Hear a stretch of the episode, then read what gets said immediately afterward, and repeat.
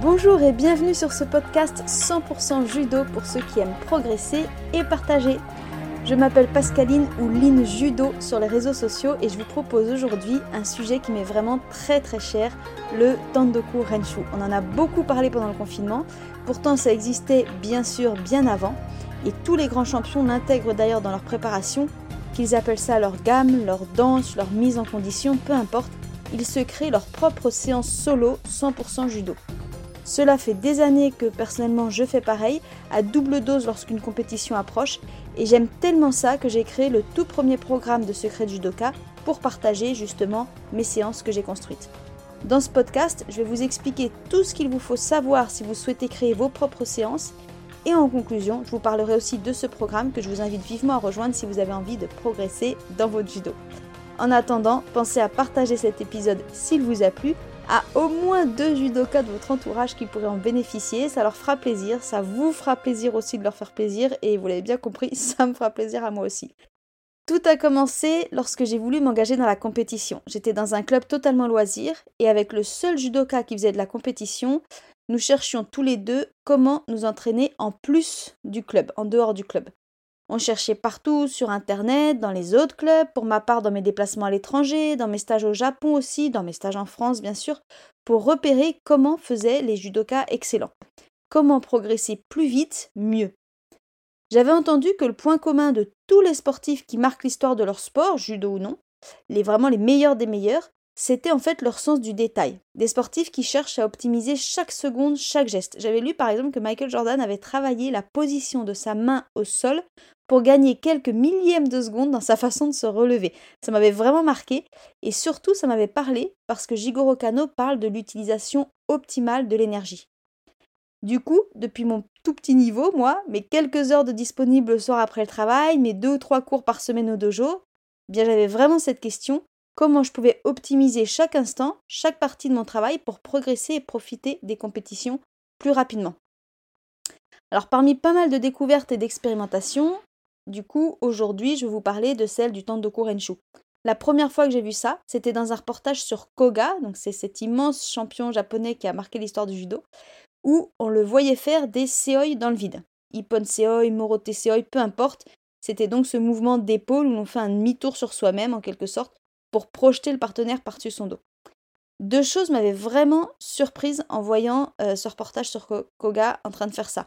La première, c'est qu'on le voyait pratiquer des tai sabaki, donc ces fameux demi-tours, vraiment de base, tout simple, à droite et à gauche, pas très rapide. Alors il était très concentré et précis, mais c'était même pas très rapide. Et je trouvais ça assez fou qu'un champion de ce niveau-là fasse des exercices qu'on apprend en fait dès la ceinture blanche. La deuxième chose qui m'avait aussi surprise, c'est que on le voyait aussi pratiquer des seuils seuls, avec un élastique cette fois-ci d'ailleurs dans le reportage. C'était des seuils qui étaient rapides, très engagés, Koga il transpirait à grosses gouttes, euh, chaque répétition était vraiment faite à fond. Et du coup, moi en fait, quand j'ai voulu essayer dès le lendemain, je me suis aperçue que j'étais incapable d'avoir sa vitesse ni même sa précision. Dès que j'accélérais, bah, je perdais l'équilibre ou j'étais plus stable, c'était vraiment pas beau. Et en fait, pour avoir de la qualité, je devais vraiment aller lentement. Alors à partir de là, j'ai compris qu'il y avait vraiment quelque chose et que c'était pas normal entre guillemets qu'en tant que judokate, en fait je sois pas capable de faire cet exercice. J'avais vraiment une marge de progression, c'était évident. Et puis j'ai surtout réalisé que si je ne savais pas faire seul, bah, comment je pouvais réussir avec un partenaire qui bouge, se défend, esquive? C'était impossible. Et dans les semaines qui ont suivi, c'est comme si mes yeux s'étaient soudainement ouverts. Je voyais des dizaines de judokas de haut niveau faire ce type d'exercice seul. Euh, Teddy Riner parlait de ses gammes, il se déplaçait dans le vide seul et il enchaînait ses différentes techniques. J'avais vu un reportage sur Loïc Corval qui le montrait également en survêt de basket dans un grand champ seul au monde qui faisait ses répétitions tout seul dans des déplacements, etc. etc. J'en voyais partout et je me disais mais c'est fou en fait je crois que tous les judokas de haut niveau utilisent ce type d'exercice que moi je ne connaissais pas euh, jusqu'à présent. Donc c'est comme ça que mon histoire avec le Tandoku Renshu a démarré. Euh, j'ai commencé de façon très simple avec quelques techniques. Et puis, plus j'ai pratiqué, plus j'ai enrichi mes séances, euh, plus j'ai compris les exercices qui me faisaient progresser, là où je pouvais vraiment voir une différence au dojo, dans la façon où, en fait, j'étais plus à l'aise, je voyais mes réflexes qui se développaient, qui étaient plus adaptés euh, par rapport à la situation, ma posture aussi qui était bien meilleure. Et finalement, en plus de mieux réussir les techniques que je voulais passer, j'avais plus de plaisir, ça c'est vraiment ce qui m'a marqué, et je me sentais mieux parce que j'étais moins dans la force aussi, je fatiguais moins vite. Du coup, ça a été très clair, euh, j'ai continué et je sais que j'arrêterai plus jamais en fait ce type d'exercice parce que quel que soit mon niveau, peu importe en fait, ces exercices m'apporteront toujours énormément et toujours de la progression. Alors, quels exercices justement? C'est l'objet de cet épisode. Euh, est-ce qu'il suffit de répéter des centaines de fois la même technique dans le vide? Alors en fait, la réponse est oui. oui, répéter 100 fois, 500 fois, 1000 fois la même technique, ça a un pouvoir assez hallucinant. Euh, en revanche, la seule et unique difficulté dans ça, c'est que ça peut être monotone et qu'on peut s'ennuyer et du coup ne plus être motivé pour le faire. Donc c'est pourquoi moi j'ai créé des séances qui étaient beaucoup plus variées pour en fait garder cette envie de, s'y mettre. Moi, je, sais que dans mon caractère, j'aime bien la nouveauté, donc c'est ce qui me correspond le mieux. Mais avant de vous parler de ces séances variées, et puis surtout de vous donner les clés pour que vous puissiez vraiment les faire vous-même, en fait, les construire par vous-même, laissez-moi quand même juste un petit paragraphe pour vous dire quelques mots sur les répétitions d'une seule technique. En fait, moi, quand j'en fais, euh, c'est soit de façon très fréquente avant une compétition, ça fait vraiment partie de ma préparation, soit de façon plus, plus aléatoire dans l'année quand j'ai envie de progresser. Mais il faut savoir que dans tous les cas, lorsque j'en fais, bah, c'est sûr que ça remplace mon footing au niveau cardio et transpiration, par exemple. un rythme bien soutenu, c'est vraiment efficace de ce côté-là. Je travaille par série de 25, c'est plus facile pour compter les centaines, tout simplement. J'alterne droite et gauche, ça c'est très important. Et je fais une pause de 2 à 3 minutes environ à chaque centaine seulement. Donc du coup, je fais 25 répétitions à droite, j'enchaîne à gauche, de nouveau à droite, de nouveau à gauche, et pause. Pour faire mes 1000 répétitions, il me faut entre 45 et 50 minutes. Et ça, ça fait vraiment bah, un super format de séance. Et ça me permet même aussi de faire des demi-séances. 500 répétitions en 25 minutes, c'est tout à fait accessible, abordable. C'est parfait pour euh, le matin avant le, travail ou un soir où on n'a pas beaucoup de temps. 25 minutes, c'est vraiment accessible. Ce que je trouve vraiment extraordinaire dans cet exercice, et c'est d'ailleurs la raison pour laquelle je l'affectionne vraiment et je continue à faire des séances avec une seule technique répétée, c'est que lorsqu'on se concentre vraiment sur nos répétitions, qu'on fait attention à ce qu'on fait, qu'on imagine qu'on est sur un tatami avec un partenaire dans sa tête, il y a toujours un moment, je peux pas le savoir à l'avance, mais il y a un moment dans les répétitions où je vais ressentir, et j'ai bien dit ressentir hein, vraiment dans le corps, un progrès. Un infime décalage pour l'équilibre, une position de la tête, d'une main, peu importe, mais ça se ressent vraiment dans le corps. Parfois c'est infime, et en même temps j'ai l'impression d'avoir une révélation euh, incroyable parce que je ressens dans mon corps une amélioration dans ma technique.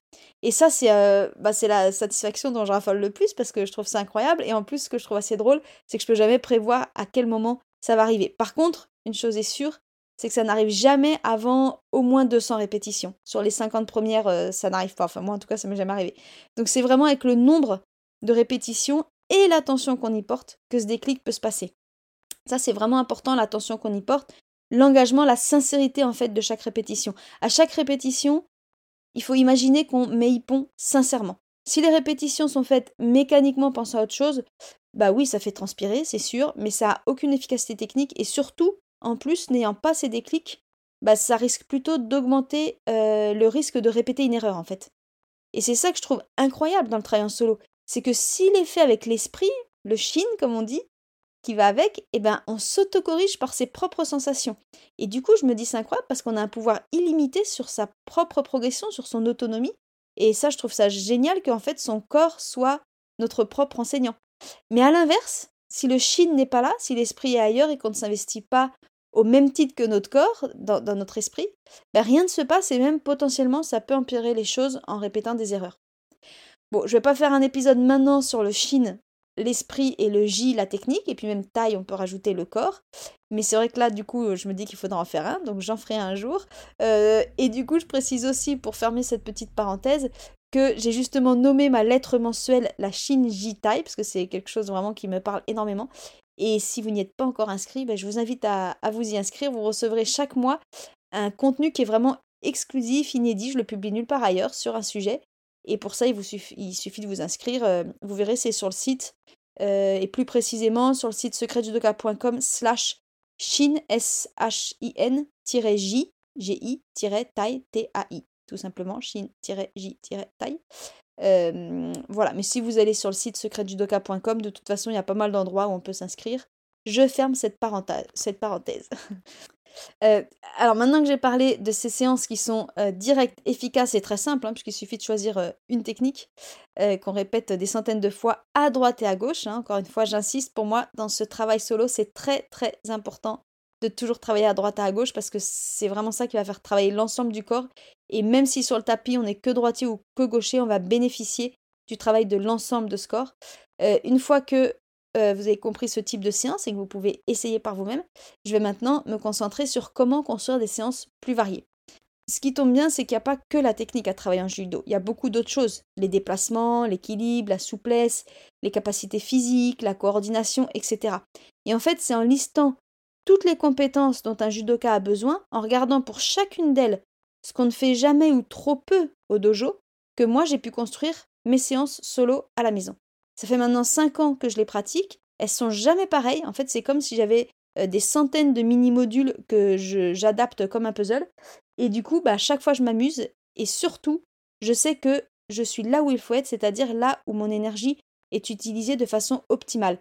En utilisant bien cette technique de regarder, de lister les différentes compétences judo qui peuvent évoluer avec le temps, hein, mon regard peut changer.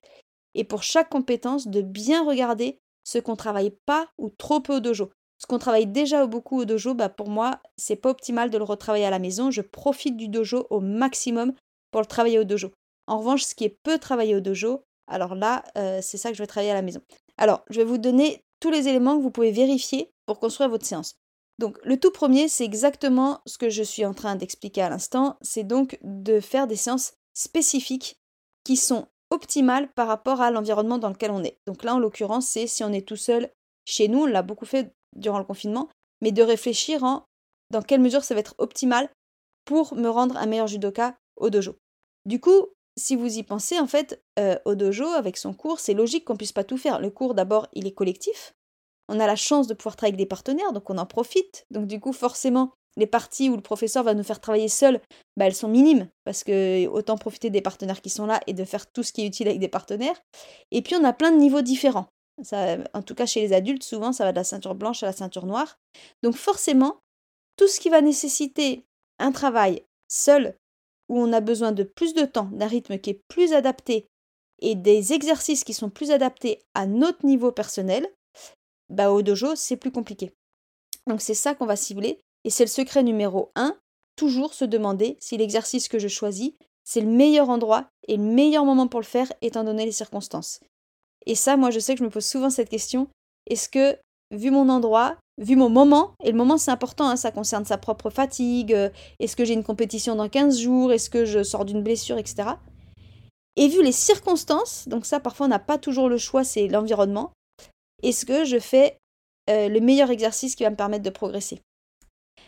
Personnellement, dans mes séances, euh, celles que je partage d'ailleurs dans le programme Secret du Doka, dont je vous parlerai à la fin, euh, j'ai plus d'une centaine d'exercices et tous, ils doivent se pratiquer seuls, c'est-à-dire que c'est des exercices qu'on peut, peut pas pratiquer avec un partenaire. Ils doivent se pratiquer à un rythme adapté. C'est typiquement le genre d'exercice où quand vous devez le faire au dojo euh, avec des personnes qui savent mieux le faire que vous et donc dans un rythme un peu trop élevé, mais en fait tout simplement vous n'arrivez pas à le faire. Il faudrait pouvoir reprendre tout doucement. Donc parfois on peut se mettre sur le côté, essayer tout doucement, mais voilà, on n'a pas forcément cette occasion-là. Et puis troisième critère, des exercices qui doivent se répéter beaucoup, parce que ce sont des exercices, bah, quand notre professeur nous les fait faire 5 minutes en début de cours tout seul, parce qu'encore une fois, il va plutôt profiter d'avoir des partenaires pour faire d'autres exercices, bah, en fait, on progresse très lentement. Des fois, on met plusieurs mois, voire plusieurs années à pouvoir maîtriser cet exercice. Donc, encore une fois, euh, ce sont les trois critères qu'on peut vérifier. Travailler seul, à un rythme adapté et avec beaucoup de répétitions. Si vous avez ces trois choses-là, bah vous êtes à peu près sûr que c'est efficace, c'est optimal de les pratiquer chez vous par vous-même.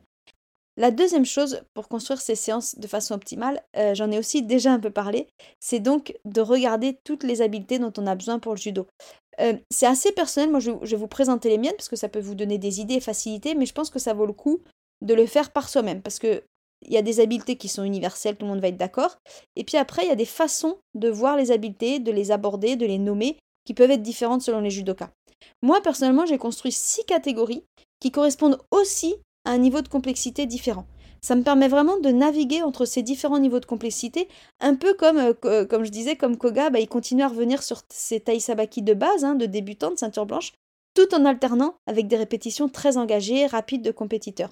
Donc moi, je me suis basée là-dessus, c'est ça que je vais vous présenter, mais encore une fois, n'hésitez pas à faire euh, bah, vos propres catégories. Ma première catégorie, ce sont les déplacements et le kumikata. J'ai choisi de les mettre ensemble de façon à avoir toujours les mains bien placées lorsqu'on travaille seul. Parce que j'ai pu remarquer que le piège, quand on travaille tout seul, c'est d'avoir les mains qui se baladent un peu n'importe où, euh, qui sont le long du corps ou, ou là-haut, ou qui cherchent à rétablir un équilibre, bref. Et du coup, on perd l'attitude générale. Donc, n'oubliez pas vraiment jamais d'avoir toujours cette attention, cette implication maximale de tout le corps, dont les mains, qui elles-mêmes doivent être engagées. Euh, soit on est en position kumikata, avec une main au col, une main à la manche, bien sûr c'est imaginaire, soit on a les deux mains devant soi, bien stables, qui sont prêtes à agir. Ça c'est vraiment l'attitude, c'est super important. important. Donc c'est pour ça que j'ai réuni déplacement et kumikata. Là-dedans, il y a mille choses à travailler encore et encore. Je pense que c'est sans fin. Euh, et en plus, l'avantage, c'est commencer ces séances par cette catégorie que j'ai mis vraiment à la base, entre guillemets, de débutant. C'est aussi le meilleur moyen de s'échauffer. On peut viser la précision, la vitesse bien sûr, mais dans ce cas-là, c'est petit à petit, sans brûler les étapes. Comme je dis toujours, si la vitesse mange la qualité, c'est pas bon. donc la qualité doit toujours rester prioritaire.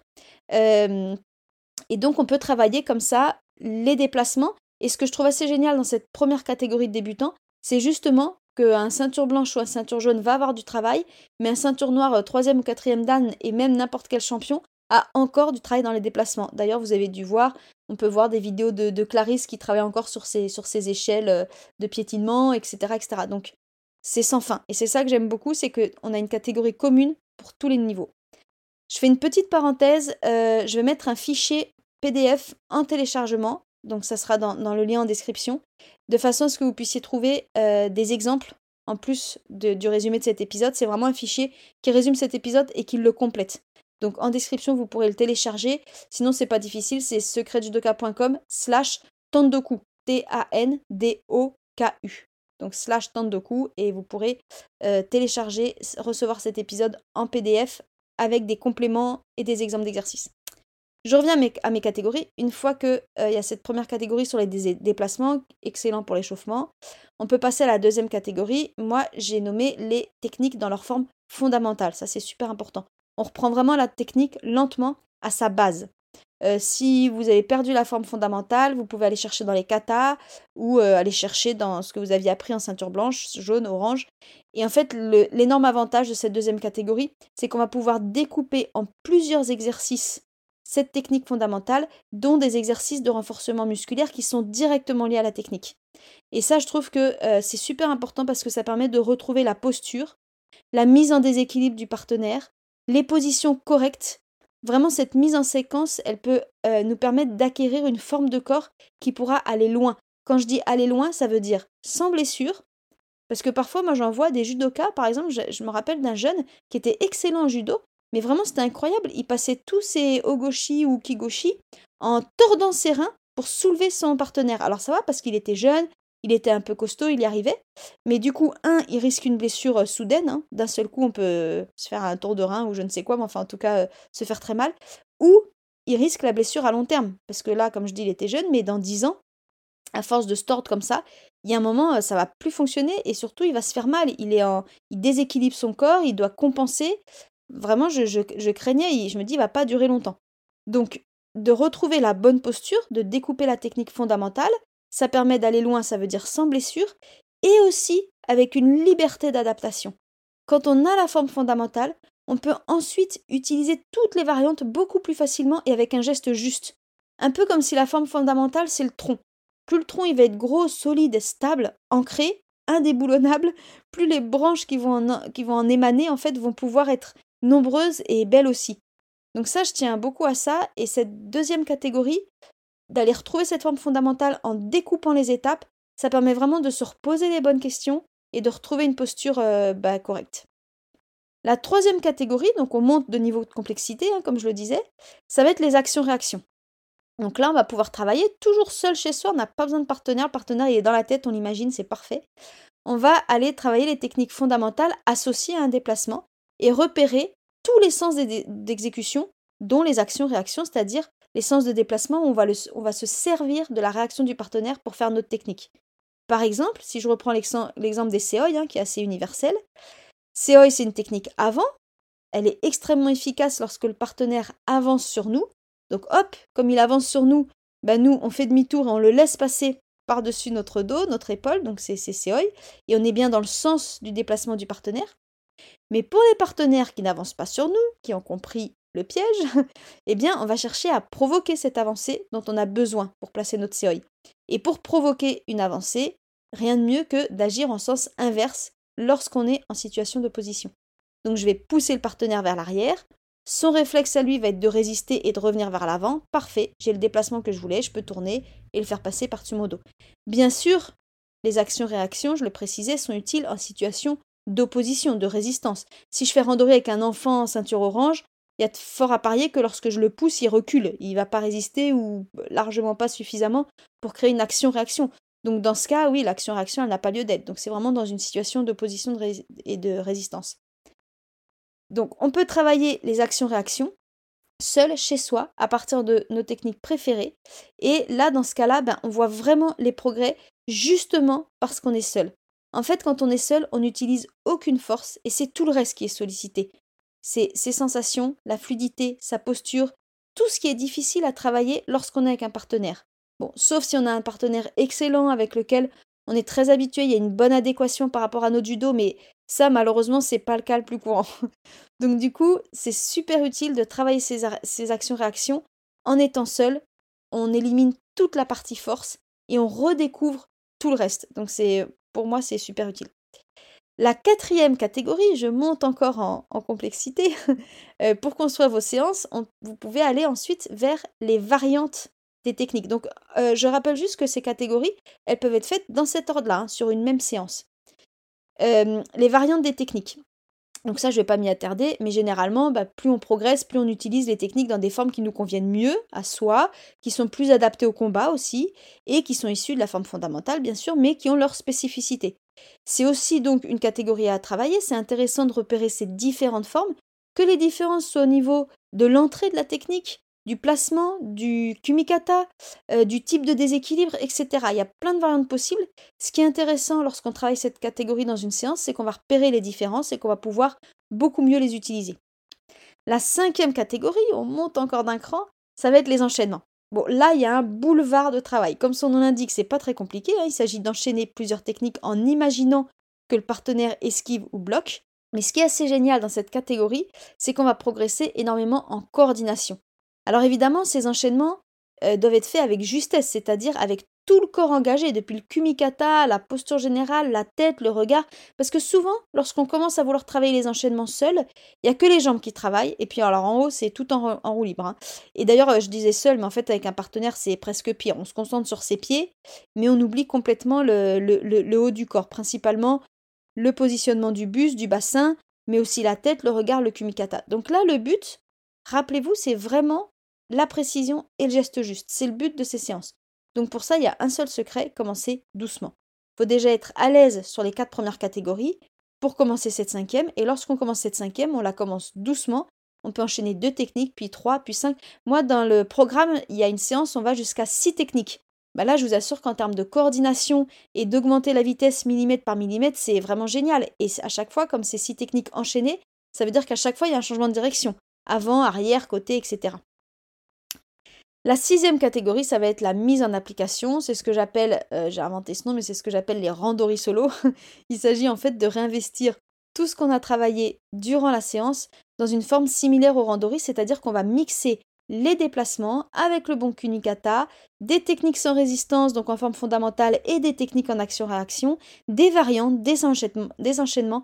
C'est vraiment le, le, cocktail général là.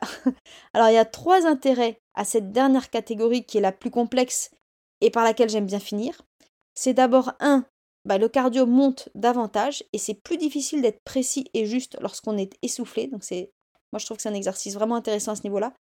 Deuxième intérêt, c'est le fait de tout mixer qui fait encore une fois progresser dans notre coordination et nos réflexes. En fait, c'est un autre type d'exercice qu'on n'a jamais fait jusque-là que de passer de pas chasser à droite à Osotogari, enchaîner sur Sasae, repartir en Tsugiyashi avant, etc. De mixer tout ça mélanger toutes les catégories, c'est un nouvel exercice en tant que tel.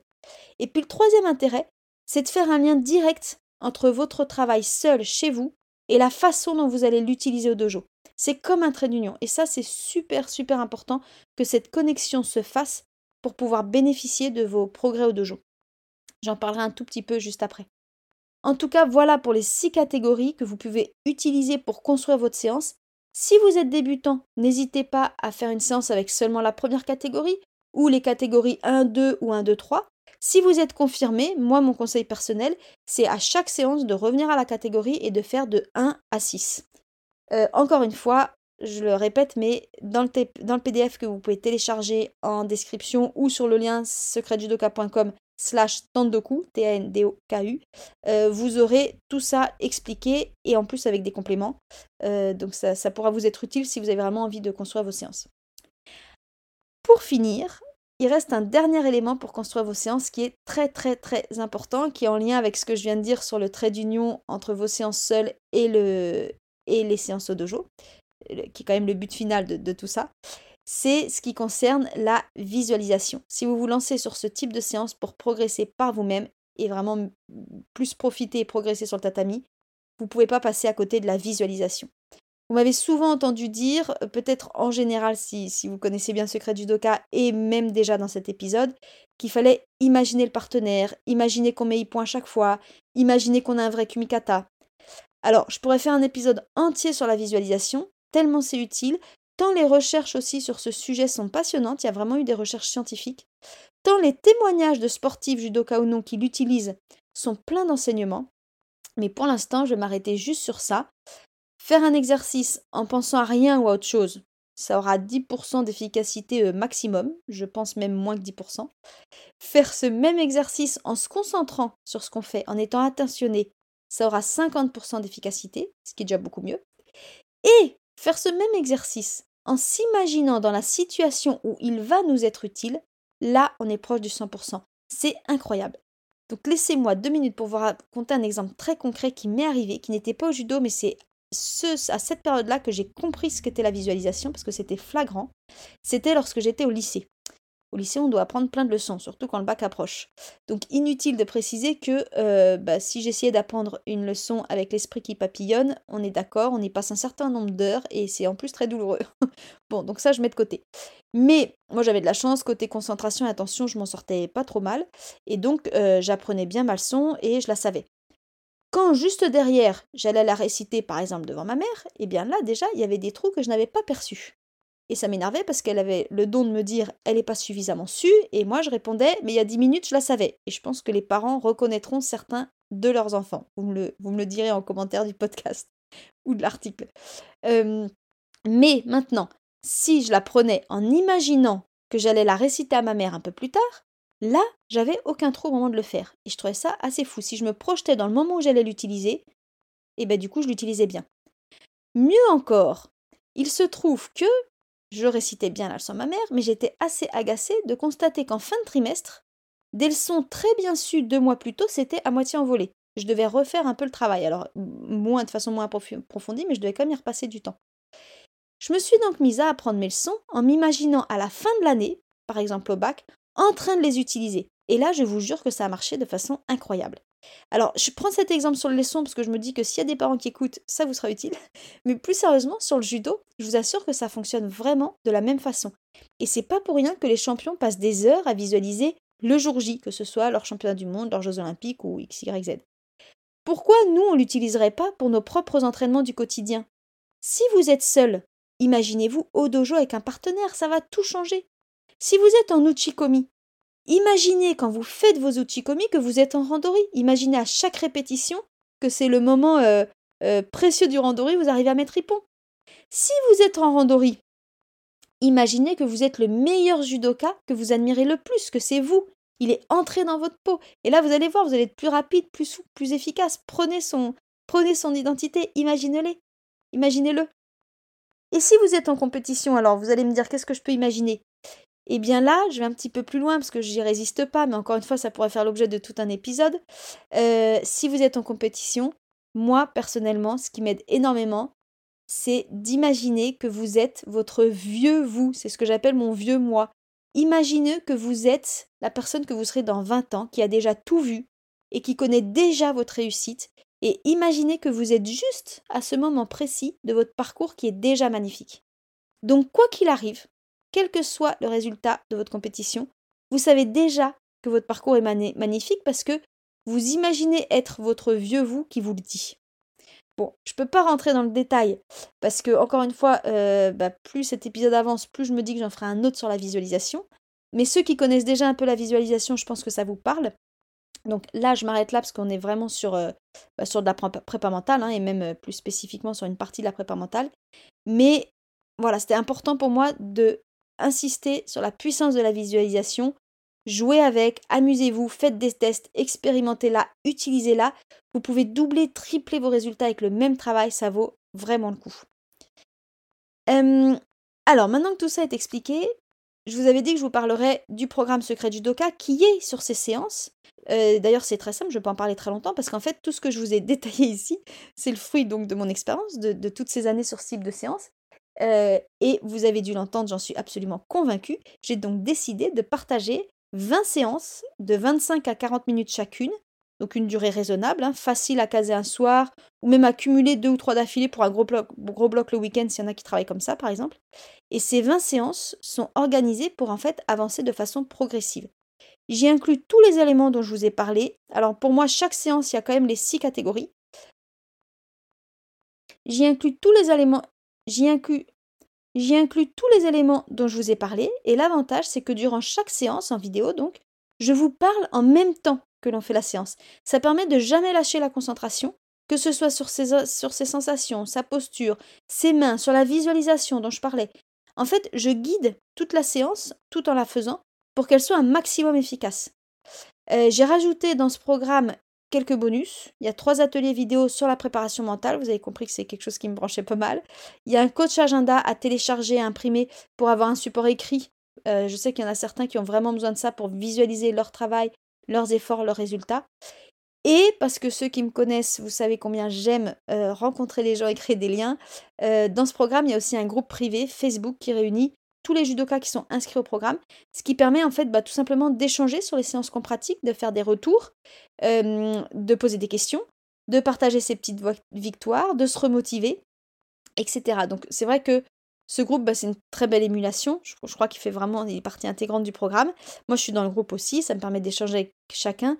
C'est un peu, en fait, euh, je pourrais dire un peu comme un club virtuel où l'on peut retrouver des judokas qui nous ressemblent, en fait. Parce que c'est des judokas qui, par définition, ont choisi d'entrer dans un programme. Ça veut dire que voilà, ils sont, ils sont un minimum euh, impliqués dans le judo, ils ont l'envie de progresser, ils sont prêts à découvrir des nouvelles façons de travailler, donc c'est vrai qu'on se retrouve entre judokas qui nous ressemblent, et ça, ça fait bien plaisir. Donc ça, c'est le programme. En ce début d'été 2021, c'est la quatrième édition qui se lance. Les inscriptions sont ouvertes jusqu'au 18 juillet au soir. Si vous écoutez cet épisode après le 18 juillet, malheureusement, ce sera trop tard. Mais dans ce cas-là, inscrivez-vous bien, encore une fois, à ma liste privée. Là, c'est le secretjudoka.com slash Chine-J-Taille. Sinon, vous allez sur le site, vous allez trouver facilement.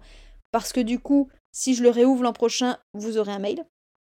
Euh, mais en tout cas, oui, je le ferme le 18 juillet au soir, parce que c'est aussi de cette façon-là qu'on peut créer vraiment une ambiance de groupe parmi tous ceux qui nous ont rejoints pour cet été, qui sont motivés pour cet été. Donc si vous êtes intéressé, si vous voulez vous inscrire, voir tous les détails, c'est sur le site secretjudoka.com et vous trouverez vraiment tout ce qu'il faut dès la page d'accueil. Vous allez voir, il suffit de cliquer, vous tombez sur euh, tout le détail, etc. Une chose est sûre, c'est que si vous faites le choix de rentrer dans le programme pour cet été, sachez que vous pouvez vraiment l'utiliser à vie. Les 20 vidéos, les bonus, tout ce que je vous ai cité, ça vous appartient, ils sont à vous et vous pouvez donc vous en servir à tout moment, que ce soit euh, avant une reprise, pour préparer une compète comme moi je le fais, pour reprendre la forme, perdre du poids, progresser tout simplement, faire vos séances chez vous. Et pour cette quatrième édition de l'été 2021, eh bien les trois premières éditions sont invitées à reprendre avec nous pour ceux qui le souhaitent. C'est aussi l'avantage, ils peuvent reprendre une génération, reprendre une édition euh, avec les nouveaux qui arrivent. Donc quand on entre dans le programme une première fois, on peut profiter du groupe et de la, structure de, de l'émulation vraiment qui est liée à Secret Judoka autant de fois qu'on veut. Donc vous l'avez compris, je n'ai qu'un conseil à vous donner, c'est de nous rejoindre. Et si vous ne nous rejoignez pas, le conseil ultime de ultime, c'est vraiment tester ceux qui n'ont jamais essayé ce type de séance. Essayez au moins, peut-être que ça ne vous conviendra pas et que vous ne les pratiquerez pas, mais je trouve que ça vaut vraiment le coup d'au moins essayer parce que pour ceux qui ont une révélation et à qui ça peut convenir, bah, c'est sûr et certain, les progrès ils vont, ils vont se décupler. Sur ce, tous les liens sont donc en description. Pour résumer, j'en ai cité trois. Le premier, c'est les infos sur le programme secretjudoka.com. Vous allez directement tomber dès le haut du, site, vous pouvez cliquer sur en savoir plus. Le deuxième lien que j'ai cité, c'est sur le PDF qui complète cet épisode, secretjudoka.com slash tondoku, T-A-N-D-O-K-U. Et le troisième lien que j'ai cité, c'est pour vous inscrire à ma liste privée si ce n'est pas déjà fait. Vous pouvez trouver ça n'importe où sur le site, sinon vous tapez directement secretjudoka.com slash shin, S-H-I-N, J, G-I, tai, T-A-I. Et avec tout ça, franchement, on devrait pouvoir se suivre. Alors je vous souhaite un magnifique été, je vous dis à très bientôt et pensez à partager cet épisode. Plus il y a d'écoute, plus il y a d'heureux.